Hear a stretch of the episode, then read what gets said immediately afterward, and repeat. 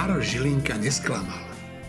Splnil do bodky všetko, čo od neho očakávali jeho kamaráti zo Sme rodina a možno aj zo Smeru hlasu a Kotlebovej fašistickej partičky.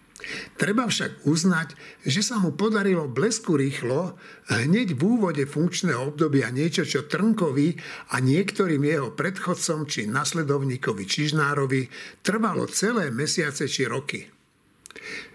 Žilinka dokonale využil jeden jediný paragraf, ktorý ho stavia nad spravodlivosť a zrušil trestné stíhanie voči ľuďom, ktorým podľa všetkého hrozilo mnohoročné väzenie. Páni Haščák, Pšolinský, Zoroslav Kolár a bývalý vysoko postavený člen tajnej služby s manželkou si môžu konečne vydýchnuť, teda určite na nejaký čas. Oslobodil ich muž, ktorého hlavnou úlohou má byť chrániť spoločnosť práve pred ľuďmi takéhoto typu, ako sú oni. Paradoxne však všetkým týmto rozhodnutím prilepil na čelo nálepku s upozornením, že vy ste nositeľ, vy ste človek podozrivý zo spáchania závažných zločinov. Veď ani Mečiara či Lexu nikto neodsúdil za zavlečenie prezidenta e, Kováča do zahraničia a predsa všetci vieme, že sa to stalo na ich príkaz. Už nikdy sa nebudú môcť zbaviť nálepky podozrivý. Veď ak si je pán Čolinský e, taký istý, že naozaj nespáchal žiaden trestný čin, mal by namiesto uvažovaní o tom, či e, nejaké peniaze vytlčie od štátu za údajné protiprávne väznenie, požiadať o obnovenie trestného stíhania, aby sa mohol pred súdom zbaviť všetkých podozrení. Ak to neurobí, tak neexistuje iná možnosť, ako sa na neho dívať podobne ako na údajného zakladateľa štátu Vladimíra Mečiara. No, nie je to krásny pohľad. Gratulujem, pán Čolinský. Lenže zdá sa, že týmto pánom nakoniec až tak veľmi na vlastnej reputácii nezáleží. Počúvate týždeň s týždňom. Tento raz budeme s mojimi kolegami Marinou Gálisovou, Martinom Mojžišom, Šimonom Jeseniakom, Petrom Bálikom, Jurajom Petrovičom a samozrejme aj s našim šéf-redaktorom Štefanom Hríbom diskutovať opäť cez internet a tak sa vám ospravedlňujeme za zníženú kvalitu zvuku. A e, ozaj, ja som Evgen Korda. Dožili sme sa krásneho záveru e, leta v režii generálnej prokuratúry, ktorá využila svoju obrovskú právomoc a pustila šéfa SIS z väzenia domov s tým, že zrušila vlastne aj trestné stíhanie. Tak eh, neviem, kde začneme, ale dám, dáme prednosť, lebo Marina, ty si napísala k tomu veľmi zaujímavý status, ktorý mal uh, niekoľko desať tisíc uh, prečítaní. No tak čo ty na to hovoríš, čo sa stalo? Tak odvtedy bol ešte nejaký vývoj a ja e, nechcem teraz hodnotiť možno ani, že konkrétne rozhodnutie, ale dobre, konkrétne rozhodnutie rozhodne vyvoláva veľmi nepríjemný dojem. Vyvoláva dojem, že sa tu zamedzilo konanie spravodlivosti. Ale ja podčiarkujem, to je ten dojem. Inak dojem je dôležitý, lebo to má aj politické dopady a veľmi to ovplyvňuje atmosféru v spoločnosti. Čiže dojem nie je len niečo, čo môžeme len tak od, odpinkať bokom. Druhá stránka veci je právna a e, nájdu sa úplne rozumní, príčetní a s, voči spravodlivosti pozitívne naladení ľudia, ktorí povedia, že ono to rozhodnutie naozaj mohlo byť aj že v poriadku právne. Ja, ako, ja nie som právnička, čiže k tomuto sa vyjadrovať nebudem, ale podčiarkujem, ja nepovažujem za úplne normálne, že úplne tesne pred tým, pred tým ako šli tieto veci na súd, proste e, sa dá ešte urobiť takéto dramatické a radikálne zrušenie v takomto vysoko sledovanom prípade, že to nie je žiadna drobnosť.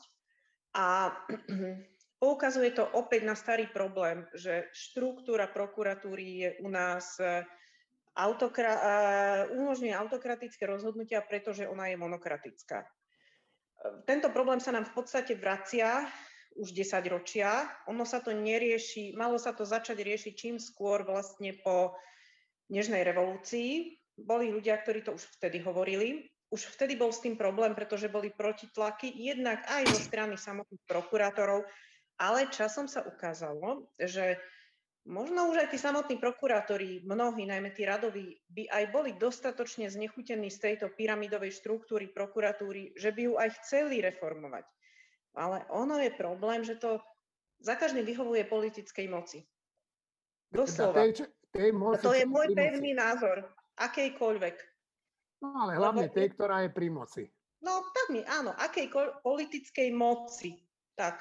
Áno. Čiže tým, ktorí sú pri moci, lebo vždy majú pocit, že ono je to nie celkom zlé, mať tam toho jedného človeka ako také, takú svoju poistku. A potom sa už z reči o reforme stane nula. Čiže mm, dneska ešte by som dodala jednu vec. A, a tuším, že advokáti mali také zaujímavé vyjadrenie, že no, no. nie je možné robiť zmenu e, právneho ustanovenia len na základe nejakého nepopulárneho rozhodnutia. Tak majú úplnú pravdu. Úplnú. Samozrejme, že nie je možné robiť zmenu právneho ustanovenia podľa nejakého nepopulárneho rozhodnutia. Dobre, no Marina, vypadol ti zvuk, Marina. Marina. Marina. Mena Marina, no. konkrétne. Ide o to, že tá prokuratúra je zrelá na totálnu reformu už strašne dlho. A toto je len taká vec, pri ktorej sa to zase ukázalo. No, Marina, chcem len povedať, že chvíľočku si nám vypadla teda e, zvuku, ale však v princípe si povedala, čo si chcela povedať. No, e, ty, ty si spomenula, že niektorí príčetní právnici, ktoré e, hovoria, že, že to rozhodnutie bolo, bolo zákonné, ja Alebo mohlo natáč... byť zákonné, mohlo. Áno, mohlo. Oni to ja netvrdia včera... úplne 100%. No, áno, však, a ja som včera natáčal ale rozhovor s Ivetou Radičovou a bavili sme sa o tomto a ona mi tam povedala zaujímavú vec, že, e, že jedna vec je zákonné, ale že nebolo spravodlivé. A v tom má ona e, veľkú pravdu, že zákon teda nie je vždy to najdôležitejšie, podľa mňa je najdôležitejšia spravodlivosť. A keď zákon prestane slúžiť spravodlivosti, tak, e, tak to nie je dobre. Šimon sa hlási.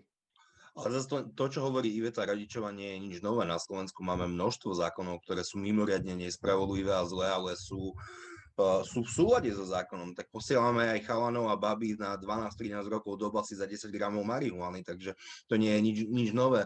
Slavka Henčeková o tom nedávno písala pri, pri Radbruchovej zásade a pri tom, ako táto zásada vznikala.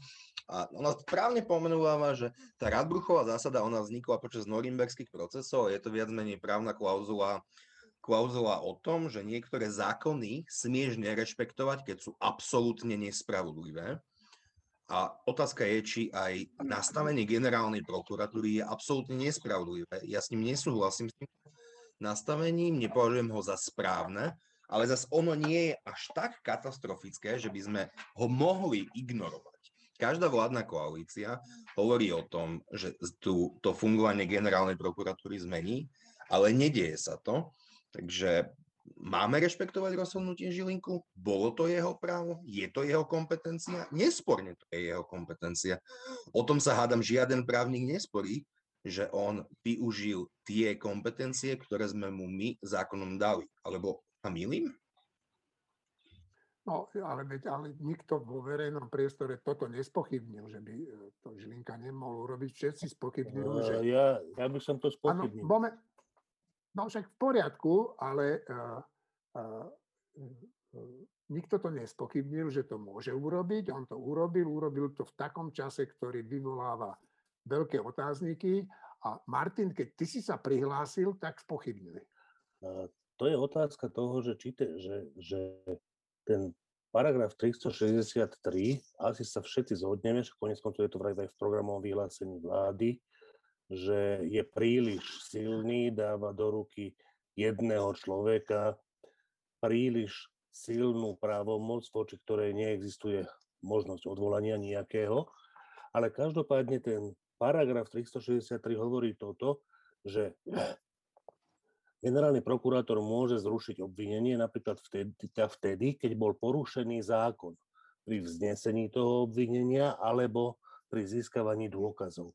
A ja si myslím, že zákonodárca nemohol mať na mysli nič iné, než že bol porušený zákon úplne jednoznačným a nepopierateľným spôsobom. Napríklad boli získané dôkazy pri nepovolenej domovej prehliadke nejakého človeka, že proste pokiaľ je to úplne jasné, tak môže zasahovať generálny prokurátor takýmto spôsobom. Či je to v poriadku, alebo nie, o tom sa môžeme sporiť, ale podľa mňa ten paragraf môže mať na mysli toto. Myslím si, že z celkového, z celkového právneho systému u nás nie je možné to vykladať tak, ako si to vyložili Žilinka s Kanderom, že oni majú vyhodnocovať dôkazy, ktoré zhromaždili vyšetrovatelia a osvojil si uh, prokurátor že oni majú vyhodnocovať tieto dôkazy a pokiaľ tie dôkazy vyhodnotia oni dvaja, teda jeden z nich, generálny prokurátor, alebo jeho námestník, ak sa generálny prokurátor, ak je vylúčený z tej veci, ak sa oni, ak ich právny názor, právny názor jedného človeka je taký, že toto nie sú dostatočné dôkazy, tak oni potom to vyhodnotia, že a tým pádom bolo na základe nedostatočných dôkazov vznesené obvinenie, čiže nezákonne, a my ho rušíme, tak tým pádom právny názor jedného jediného človeka bez možnosti odvolania povyšujeme na všetko ostatné, však práve preto je, možné po rozsudku súdu sa odvolať na vyšší súd, tento môže vrátiť. Každý ten proces musí mať niekedy koniec, to znamená, že keď sa vyčerpa istý počet odvolaní a dovolaní, tak to rozhodnutie súdu je definitívne, bez ohľadu na to, či je spravodlivé alebo nespravodlivé, ale je definitívne. Ale túto je právny názor jedného človeka definitívny už od začiatku. Ja si myslím, že to je v evidentnom nesúlade s celým právnym systémom Slovenskej republiky a že tak nemôže ten zákon, takto nemohol mať na mysli zákonodárca takýto výklad toho paragrafu. Čiže ja si myslím, že novinári, ktorí podľa mňa po konzultácii s právnikmi to interpretujú tak, že Kandera s uh, Žilinkom brutálne rozširujú ten paragraf 363, že to je úplne správny výklad toho, čo sa deje. Juraj? Juraj, zapni sa, prosím ťa. Ja uh, bohužiaľ nie, veľmi nerád, ale budem s tebou, Martin, trošku nesúhlasiť, pretože ono je to skutočne skôr tak, že v tom súčasnom znení paragrafu 363, ktoré bolo zmenené už po uznesení ústavného súdu, ktorý v podstate povedal to, čo si povedal ty. Takže to uznesenie už sa nedá aplikovať na to súčasné znenie toho paragrafu 363. Uh, to, to, to znenie toho paragrafu hovorí presne to, čo si povedal, že áno, právny názor jedného človeka v súčasnom právnom poriadku Slovenskej republiky, a to znamená generálneho prokurátora, môže mať aj takýto dôsledok.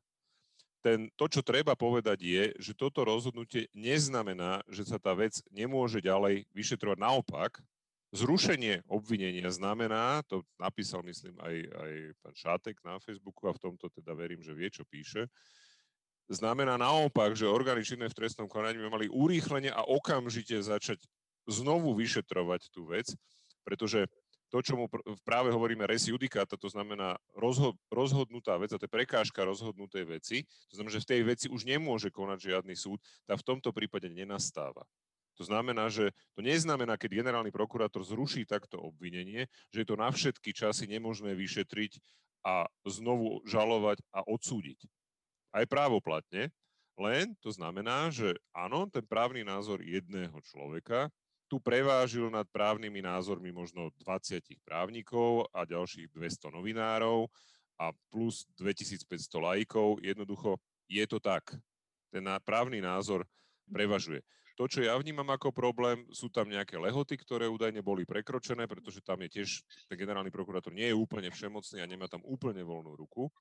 A myslím si, že naša kolegyňa Slavka Henčeková to bude analyzovať veľmi podrobne, takže ani do detailov v tomto momente nechcem ísť.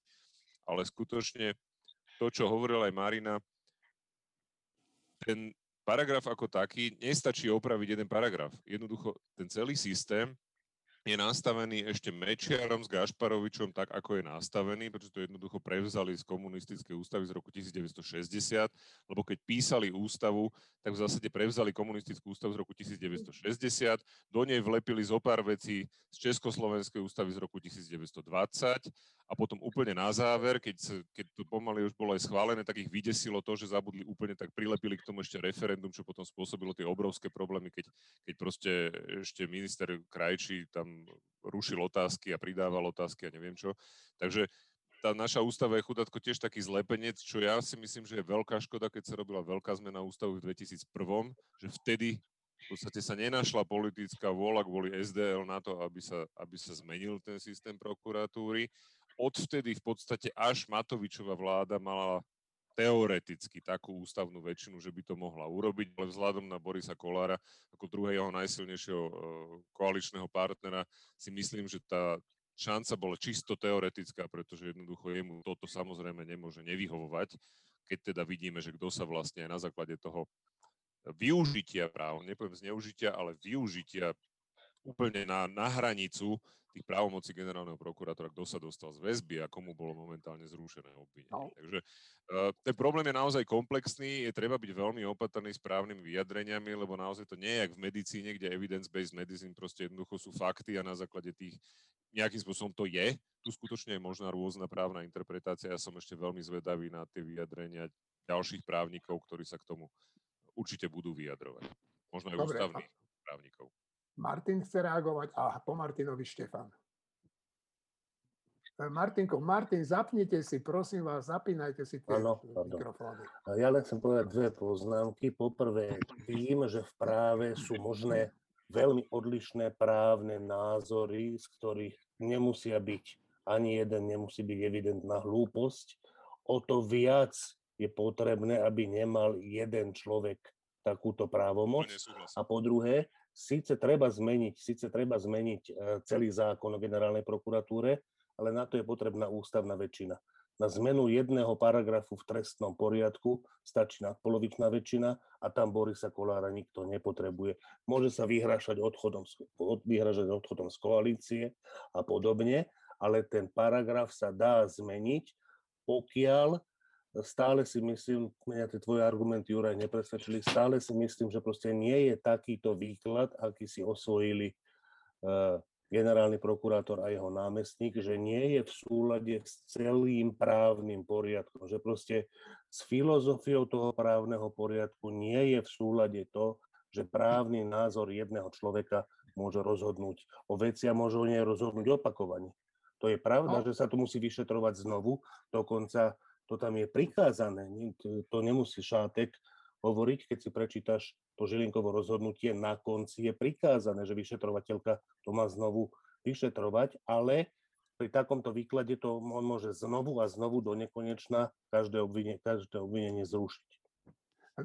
Krátko chcel reagovať Či... Eh, Juraj a potom teda Štefan. No, eh, ja si myslím, že tu práve to odvolávanie na tú Radbruchovú formulu skutočne ešte neplatí. Že jednoducho toto máme v právnom poriadku, a nie je to tak nespravodlivá vec, že by to, že by to uh, nemohlo byť. A tiež si nemyslím, ale že je možné to neustále znovu a znovu rušiť, lebo jednoducho tam v určitom momente už je to minimum tej nejakej dôveryhodnosti, ktoré aj tak naozaj zbúra na takmer úplne. To, to zase treba povedať, že naozaj to, čo hovorila Marina, že ten dojem je z toho úplne strašne zlý, tak v určitom momente proste jednoducho bude nevyhnutné to posunúť ďalej na súdy. Takže uvidíme, jak sa to vyvinie. Štefán. No, e, niekoľko takých faktických poznámok. Tak najprv, kedy sa to stalo? Stalo sa to vtedy, keď, e, e, čo sa týka toho trestného konania voči bývalému šéfovi SIS, sa už písalo obvinenie na súd. To znamená, že keď bolo vyšetrovanie v zásade ukončené a e, už bolo iba otázkou času, keď sa to pár dní, keď sa to dostane na súd. Vtedy, ak by sa to dostalo na súd, uh, už generálna prokurátora na to nemá vplyv a dosah, pretože to už je potom v kompetencii špeciálnej prokuratúry. To je dôležitá vec si uvedomiť, že, že prečo to niekto urobil práve teraz. To isté sa týka aj e, bývalého hlavného muža Penty. Stalo sa to v situácii, keď bolo na najvyššom súde dovolanie, ktoré, ktoré bolo o tom, či má alebo nemá e, byť väzobne stíhaný. Čiže ten, tá generálna prokuratúra, ak má taký skalopevný pocit, že to je celé nezákonné, tak potom prečo to trvalo rok, kým urobila toto rozhodnutie? Prečo to urobila až vtedy, keď už hrozilo, že jej to uh, odíde z rúk? To je prvá úplne dôležitá vec. na ktorú nikto neodpovedal. Ďalšie, ďalšie, ďalšia dôležitá vec je táto. Je možné, že čo sa týka bývalého šéfa SIS, že vypotrovatelia a dozorujúci prokurátor mali, čo sa týka dôkazov, celú vec postavenú na výpovediach spolupracujúcich obvinených, dvoch a potom vlastne tretieho.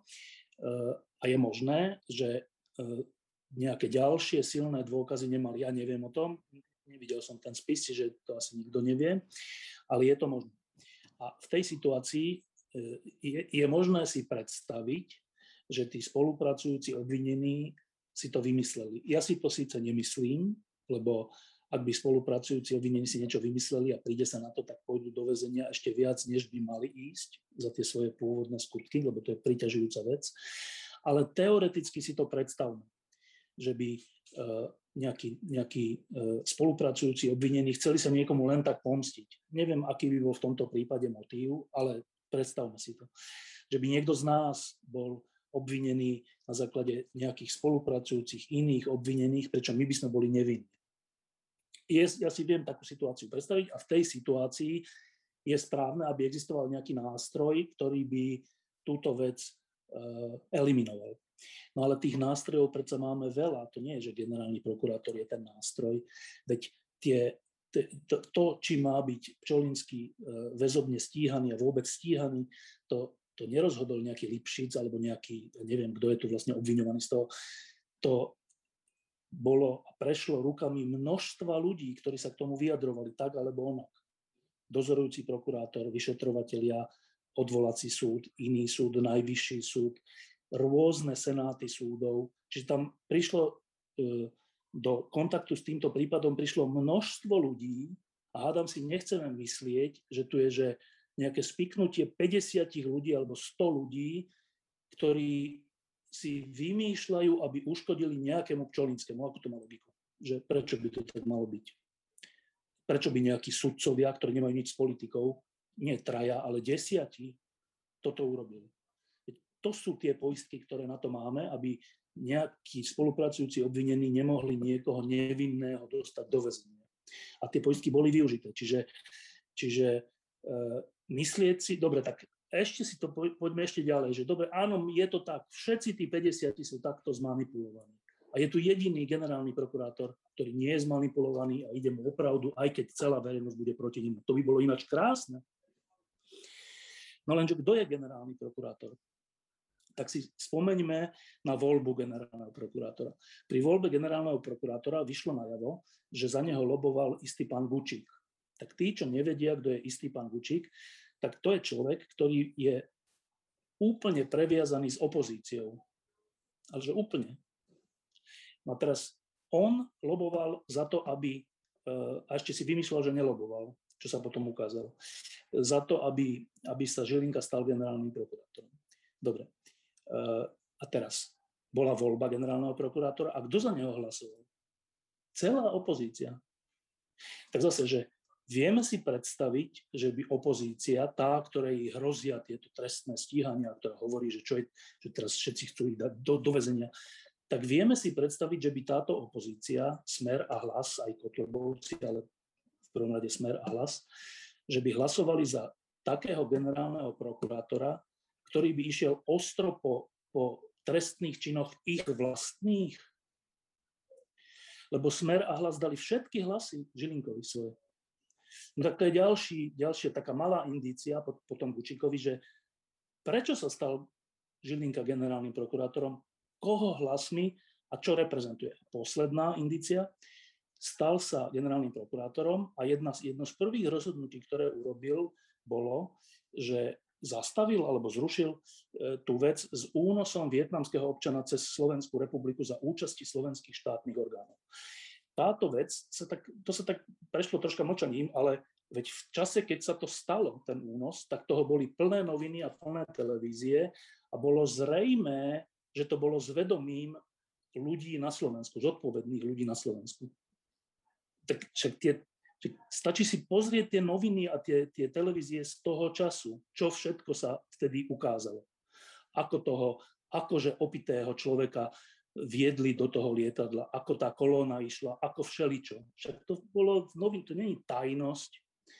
A túto vec ako jednu z prvých zrušil, alebo teda zastavil e, generálny prokurátor Žilinka. Tak všetky tieto indície, keď zoberiem do úvahy, tak pre mňa osobne, teda subjektívne, je vylúčené, aby to bolo tak, že všetkých tých 50 ľudí alebo koľko ľudí, to sú tí tí, tí akože, tak ten komplot a tento generálny prokurátor s touto históriou a s týmito činmi a s týmto Vučíkom a s týmto hlasom a smerom je ten, ktorému tu ide o zákonnosť. To je podľa mňa, že úplne vylúčené.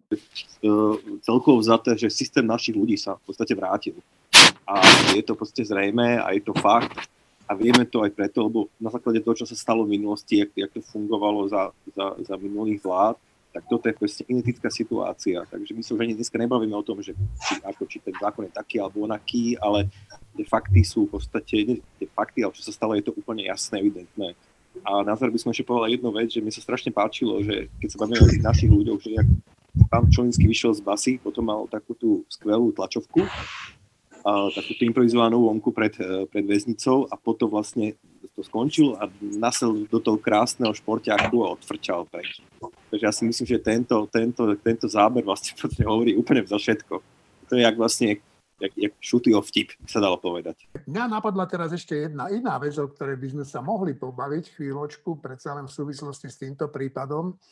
A to je, e, teda, ale keď si spomínal ten Leopoldo, tak ja sa tam páčil, tam bol taký reportér, e, myslím, že z Markízy alebo odkiaľ, a ten mu kladol také zákerné otázky, ktoré ma privázali do zúrivosti, akože pán Čolinský, budete rád, že si budete môcť pozrieť Netflix? Tak to bolo teda, to vám, to vám poviem, že to bol vrchol takej investigatívnej žurnalistiky.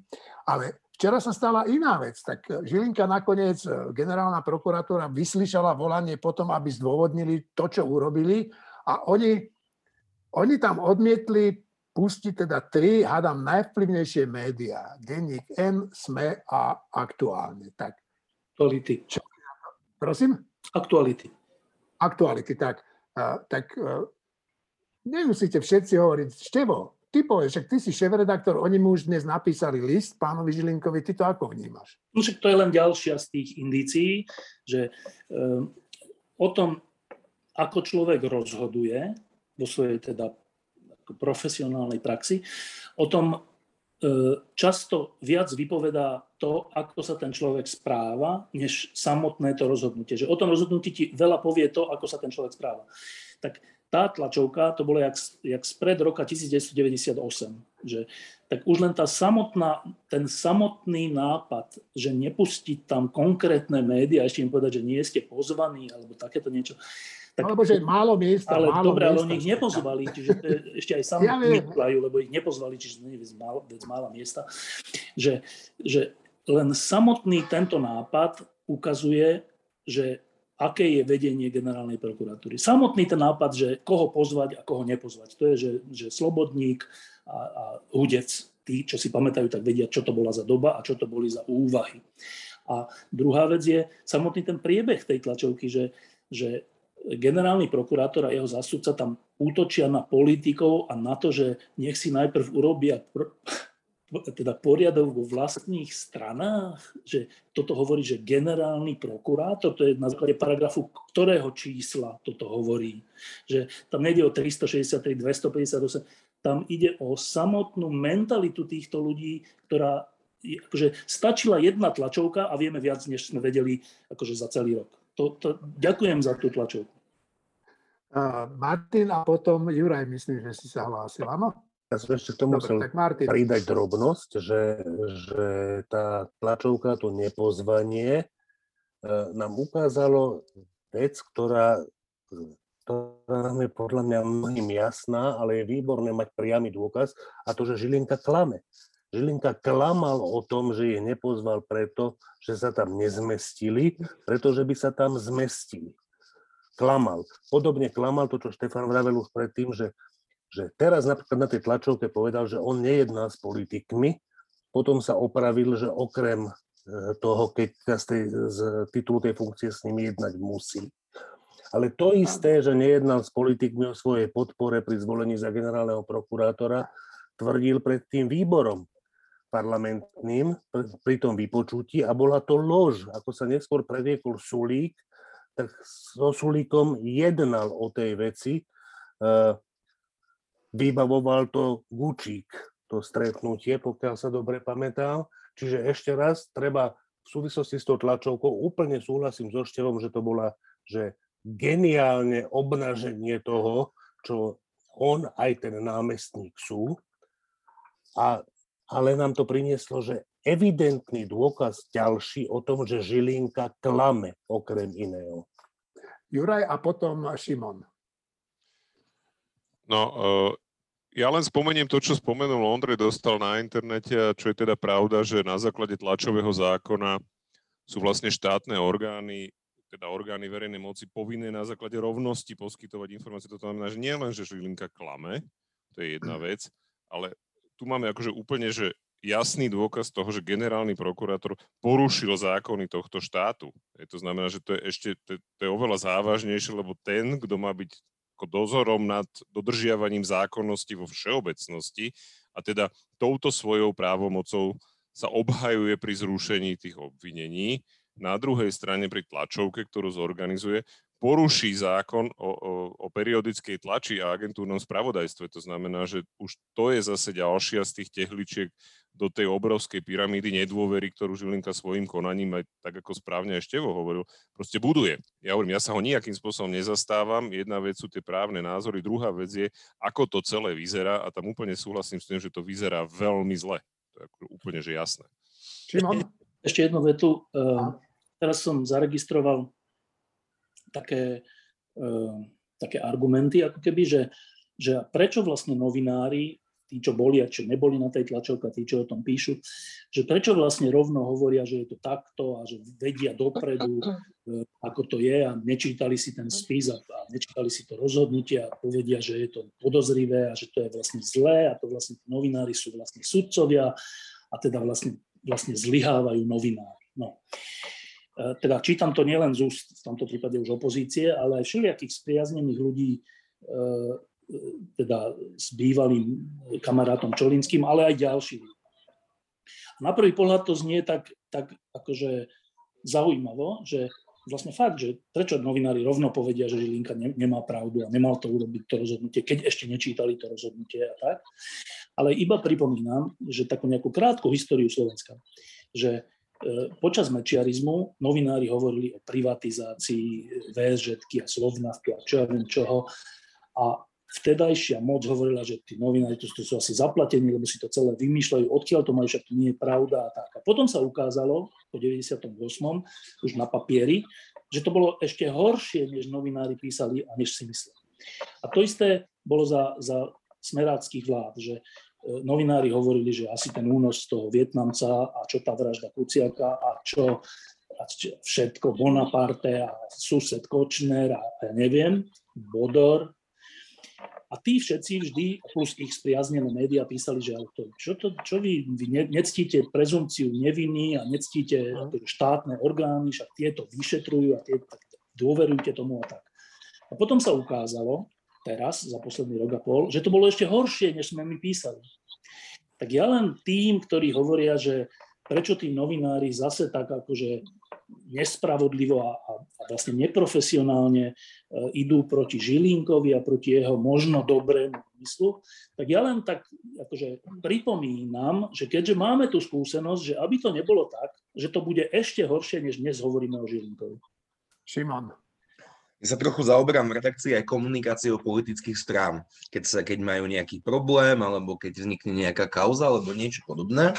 Tam je zaujímavé si uvedomiť napríklad to, že v deň, kedy bol Čolinský, Haščák a ďalší, teda boli zrušené generálnym prokuratúrom, prokuratúrou obvinenia, tak Ministerstvo práce a sociálnych vecí a Sme rodina zdieľali taký status, v ktorom píšu, že všetky deti ktoré do 18 rokov a ich rodičia dostanú 100 eur na hlavu, aby sa im odľahčilo od záťaže, ktoré, ktorá je spojená s nástupom do školy. A mňa to neuveriteľne baví, lebo nedávno sme o tom písali a o spin doktoroch. A spin doktor je taký človek, ktorý keď má nejaká organizácia alebo politická strana problém, tak on rýchlo vymýšľa metódu, ako odvrátiť pozornosť na niečo iné. A do istej miery sa to tej strane podarilo, a tomu spin doktorovi, pretože tam sa uh, tam vznikla taká plamenná diskusia, že a čo 19-ročné deti, a čo 20-ročné deti. Takže to ma na tom baví, ešte ma baví argumentácia, že že to ministerstvo práce a sociálnych vecí dáva tieto peniaze, že nie daňoví poplatníci a rodičia, ktorí platia dania a odvody, ale ministerstvo práce, sociálnych vecí a rodiny osobne ako inštitúcia poskytuje tieto peniaze. Tak to je len taká perúčka na záver. Deň ústavy sa v stredu vyznačoval tým, že sa neoslavovalo, ale demonstrovalo. Košice a Bratislava boli dvomi mestami, kde sa zišli demonstranti. V Bratislave podľa niektorých médií museli policajti použiť na vytlačenie davu, ktorý blokoval niektoré komunikácie obušky a dokonca vraj zazneli aj varovné výstrely do vzduchu. No, neviem, nikto to zatiaľ ani nevyvrátil, ani nepotvrdil. Juraj? No, pre mňa, je to, pre mňa je to bohužiaľ zase raz ten priebeh, pretože ja nemám nič proti tomu, keď sa niekde stretnú aj ľudia, s ktorými názormi vôbec nesúhlasím. To je úplne v poriadku. Samozrejme v demokracii je to bežné. Je tam treba dodržiavať nejaké pravidlá, ktoré oni pravidelne nedodržiavajú, to znamená, oni si nenahlásia zhromaždenie, niečo nahlásia, potom niečo úplne iné robia.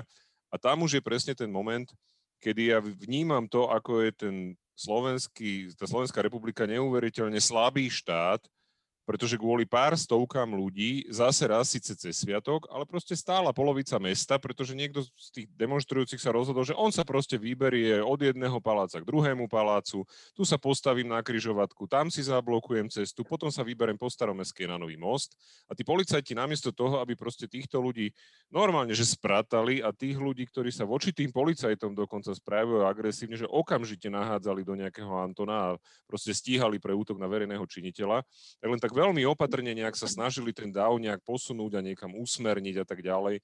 Proste toto je, a ja to nevyčítam tým policajtom, lebo tým niekto dáva rozkazy, to znamená, oni, oni síce môžu nejakým spôsobom konať, ale musia konať koordinovane. A ten, kto to koordinuje, jednoducho nemá odvahu sa tomuto davu normálne postaviť. To znamená, tu skutočne začína dochádzať k tomu, že ten štát sa mení na ochlokraciu, to znamená vládu lúzy, ktorá, kde proste pár tisíc ľudí určite mnohí z nich vydesení, zmanipulovaní, neviem, proste hej, s vymitým mozgom, proste robí, robí neuveriteľný neporiadok v hlavnom meste. Čo som chcel povedať ešte, že si veľmi cením to, že teda v Košiciach sa našla skupina ľudí, ktorá sa postavila tomu košickému protestu a veľmi jasne vyjadrila, že teda, že takto nie a že s tým nesúhlasí. Čo treba povedať, že teda nie je to úplne jednofarebné, lebo samozrejme, že sú na Slovensku aj ľudia, ktorí sa voči tomu proste vyhradia, ale vnímam to znovu ako ďalšie zlyhávanie štátu. Martin? Ja si myslím, že, že policia je postavená pred veľmi, veľmi ťažkú úlohu proste zvládať takéto demonstrácie, najmä agresívnych ľudí s evidentnou snahou blokovať tú dopravu a nie len jak si spokojne demonstrovať, že to je veľmi ťažké pre políciu.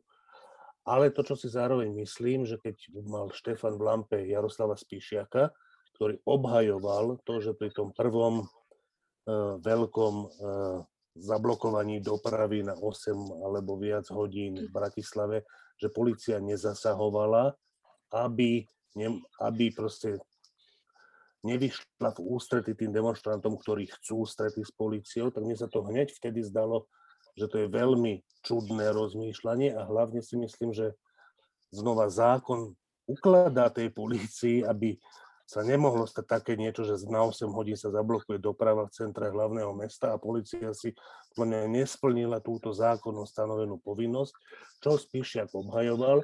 Mne sa to zdalo čudné, že to je, rozumel som tomu strategickému rozhodnutiu, ale zdalo sa mi nesprávne.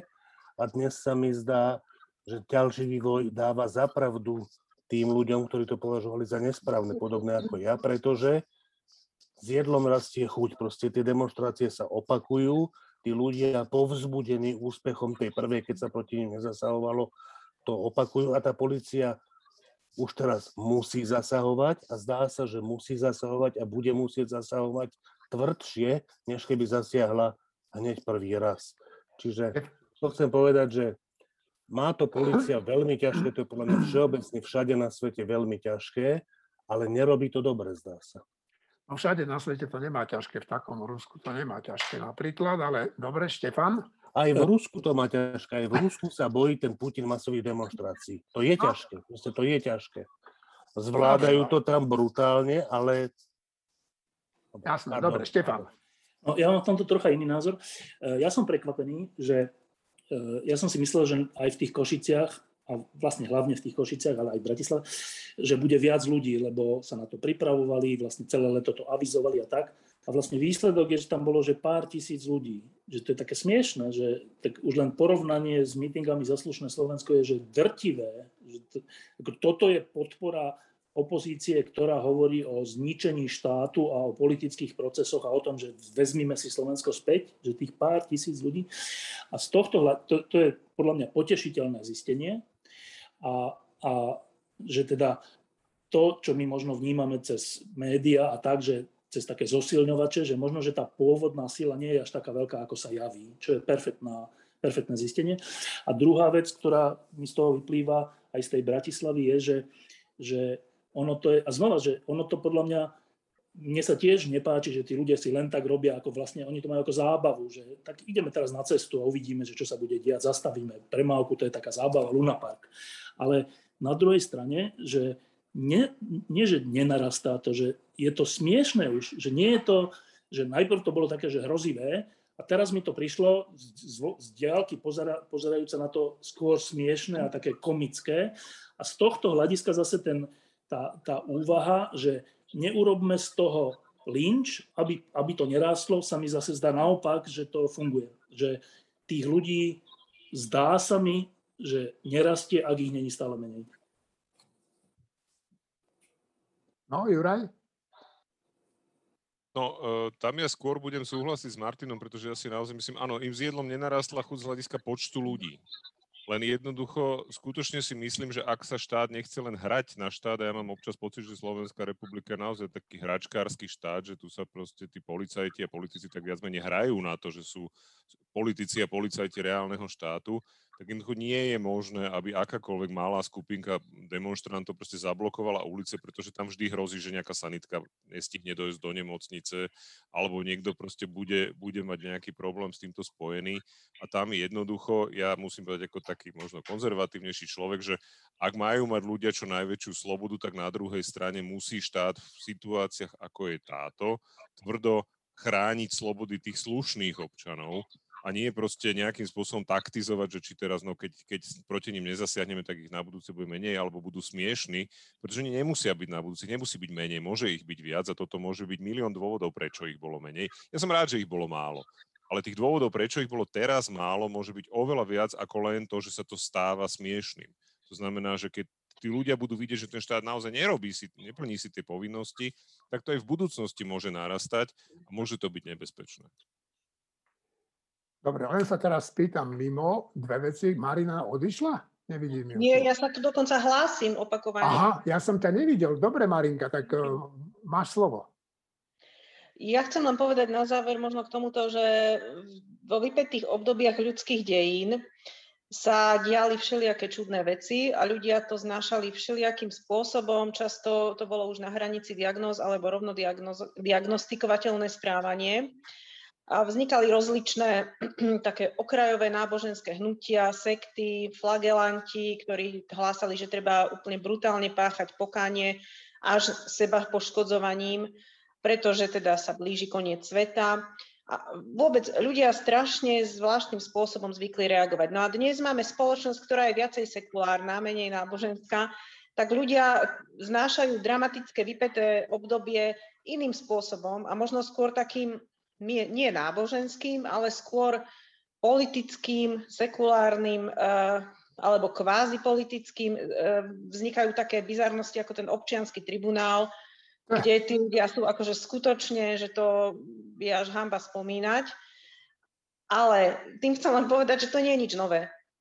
Akože skutočne v obdobiach takýchto, aké zažívame aj teraz, čo sú, že pandémia, hej, nepokoje rôzne, a teraz je to zosilnené tým, že tie informácie lietajú z jedného konca sveta na druhý extrémne rýchlo a ešte sa pritom stihnú aj skresliť. tak extrémne reakcie ľudí nie sú nič podivné. A ja si tak trošku myslím, e, Štefan má asi pravdu v tom, že už to začína byť aj smiešne.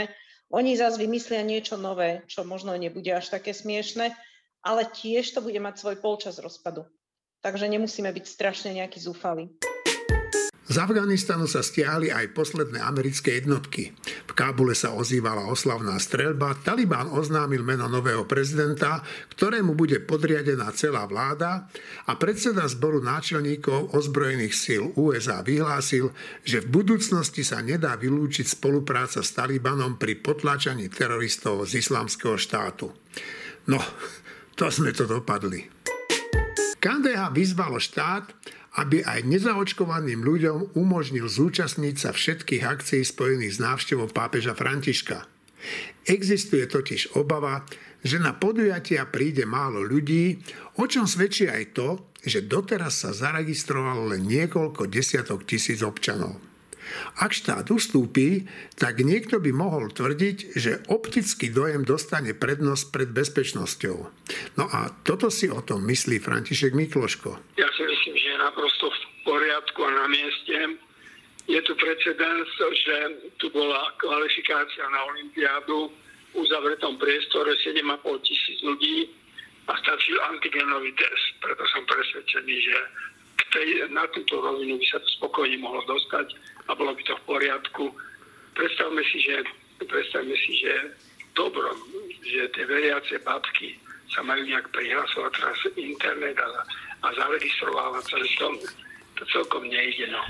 Ten pôvodný, pôvodný úmysel som pochopil, ale myslím si, že v tejto chvíli je na mieste to zmierniť a umožniť ľuďom, aby tam prišli.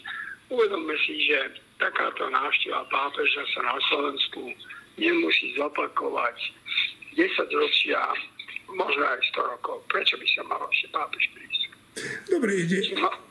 Otázka ale znie aj tak, že e, ozývajú sa hlasy až potom o to zmiernenie, ako sa ukazuje, že by tam prišlo málo ľudí. No tak e, prečo sa neozývali tie hlasy predtým poriadne? Ja si myslím, že tu zohral rolu práve ten precedens hokejového šampióna, hokejovej kvalifikácie by sa ukázalo, že to ide. Samozrejme to bol spoločenský záujem, celospoločenský, aby tam boli ľudia, aby sa tam Slováci dostali, je to v poriadku. Vidíme, že ne, nevznikla z toho žiadna nákaza. Myslím si, že týmto smerom po tomto šampionáte by, mohol byť, by sa mohlo ísť aj na tej návšteve pápeža. No a bola by to hamba? Niektorí hovoria, že by to bola hamba, keby došlo do Šaština, čo aj že 10 tisíc ľudí. Hamba, pápež je tak skromný človek, pápež slúžnom že pred niekoľko tisíc ľuďmi. Pápež sem prišiel a bol by, z našej strany by to nie hamba, ale bola by to nevyužitá príležitosť, aká sa nám už tak ľahko nenaskytne. Tak toto si myslí e, František Mikloško a čo si o tom myslí, teda povoliť účasť aj nezaočkovaným e, ľuďom e, pri návšteve, zúčastniť sa teda podujatí, ktoré sú spojené s návštevou pápeža Františka. Čo si myslí o tom Šimon Jeseniak. No, KDH úplne na začiatku reagovalo úplne lucidne a správne a v princípe nekomentovali toto rozhodnutie kompetentných o tom, že na pápeža má prísť dostatočne vysoký počet ľudí. Môj dojem je, že sa ukázalo, že uh, nedostatočný počet ľudí má záujem na to stretnutie s pápežom prísť. A preto akože súčasť taktiky KDH môže byť, teda, že takto dovolíme všetkým, ale to je mimoriadne, nezod, mimoriadne od tejto strany nezodpovedné. A táto strana KDH sa snaží profilovať ako alternatíva k súčasnej vláde a alternatíva samozrejme k opozícii, ale takto sa alternatíva nespráva a som pomerne, pomerne prekvapený, že takto, takto reaguje KDH na čelo s Milanom Majerským. Čakal som, že, že ich postoje budú konzistentnejšie, pevnejšie a konzervatívnejšie, zvlášť s ohľadom na to, že ich odborníčka na, na zdravotníctvo, doktorka Kolejaková, sa vyjadruje fundovane a kompetentne, takže napríklad od nej by som očakával nejakú reakciu, alebo by som od nej očakával, že tieto populistické snahy zjavne vo vnútri KDH bude brzdiť. Bohužiaľ sa tak neudia. Štefan, vidím Štefan, že chce. E, ja som doteraz si myslel, že to iba Kresťanská únia navrhuje, už to aj KDH navrhuje, to je pre mňa prekvapujúce. Tak iba jedna veta k tomu vlastne, že to si viac vied ani nezaslúži. Uh, keď sa ukázalo, že na stretnutie s pápežom je prihlásených málo ľudí, tak časť veriacich, ku ktorým sa ja pritom rátam, ale časť, nejaká časť veriacich uh, v dôležitých funkciách si povedala, že to by bola hamba, že príde málo ľudí, tak urobme také podmienky, aby prišlo viac ľudí. No a to sa mi zdá, že úplne, že, že seba diskvalifikujúce a že to robí, že to, čo chcú dosiahnuť, tak dosahujú presný opak. Že ak má byť pápež vážny, ak tá udalosť má byť vážna, tak to, či tam príde 30 tisíc ľudí alebo 100 tisíc ľudí, je predsa irrelevantné, že ak sa, ak sa my tu budeme hrať, teraz my veriaci, ak sa my tu budeme hrať na to, že nás je veľa, pozrite sa, teraz príde pápež a prišlo 300 tisíc ľudí, vidíte, ako nás je veľa, tak tým sa, sa dosiahne pravý opak toho, čo tí veriaci chcú. Dosiahne sa, že budú smiešní, že budú e, považovaní za účelových a že tá viera nebude vierou, ale mocenským nástrojom. Tak mne sa zdá, že všetci, ktorí teraz chcú v priebehu v priebehu daných pravidiel tie, tie pravidla meniť, že myslia si, že robia dobrú vec v prospech nejakej, nejakej akože reklamy kresťanstvu, ale robia antireklamu kresťanstvu. Juraj? Ja mám len jednu krátku poznámku. Mal som takú veľmi zvláštnu skúsenosť v súvislosti s návštevou pápeža. Ja teda som síce zaočkovaný, ale považujem sa za neveriaceho, takže som to bral tak, že ja sa rád pozriem, že čo bude pápež na Slovensku robiť, čo bude hovoriť, ale nejak som nemal motiváciu teda sa toho zúčastniť osobne.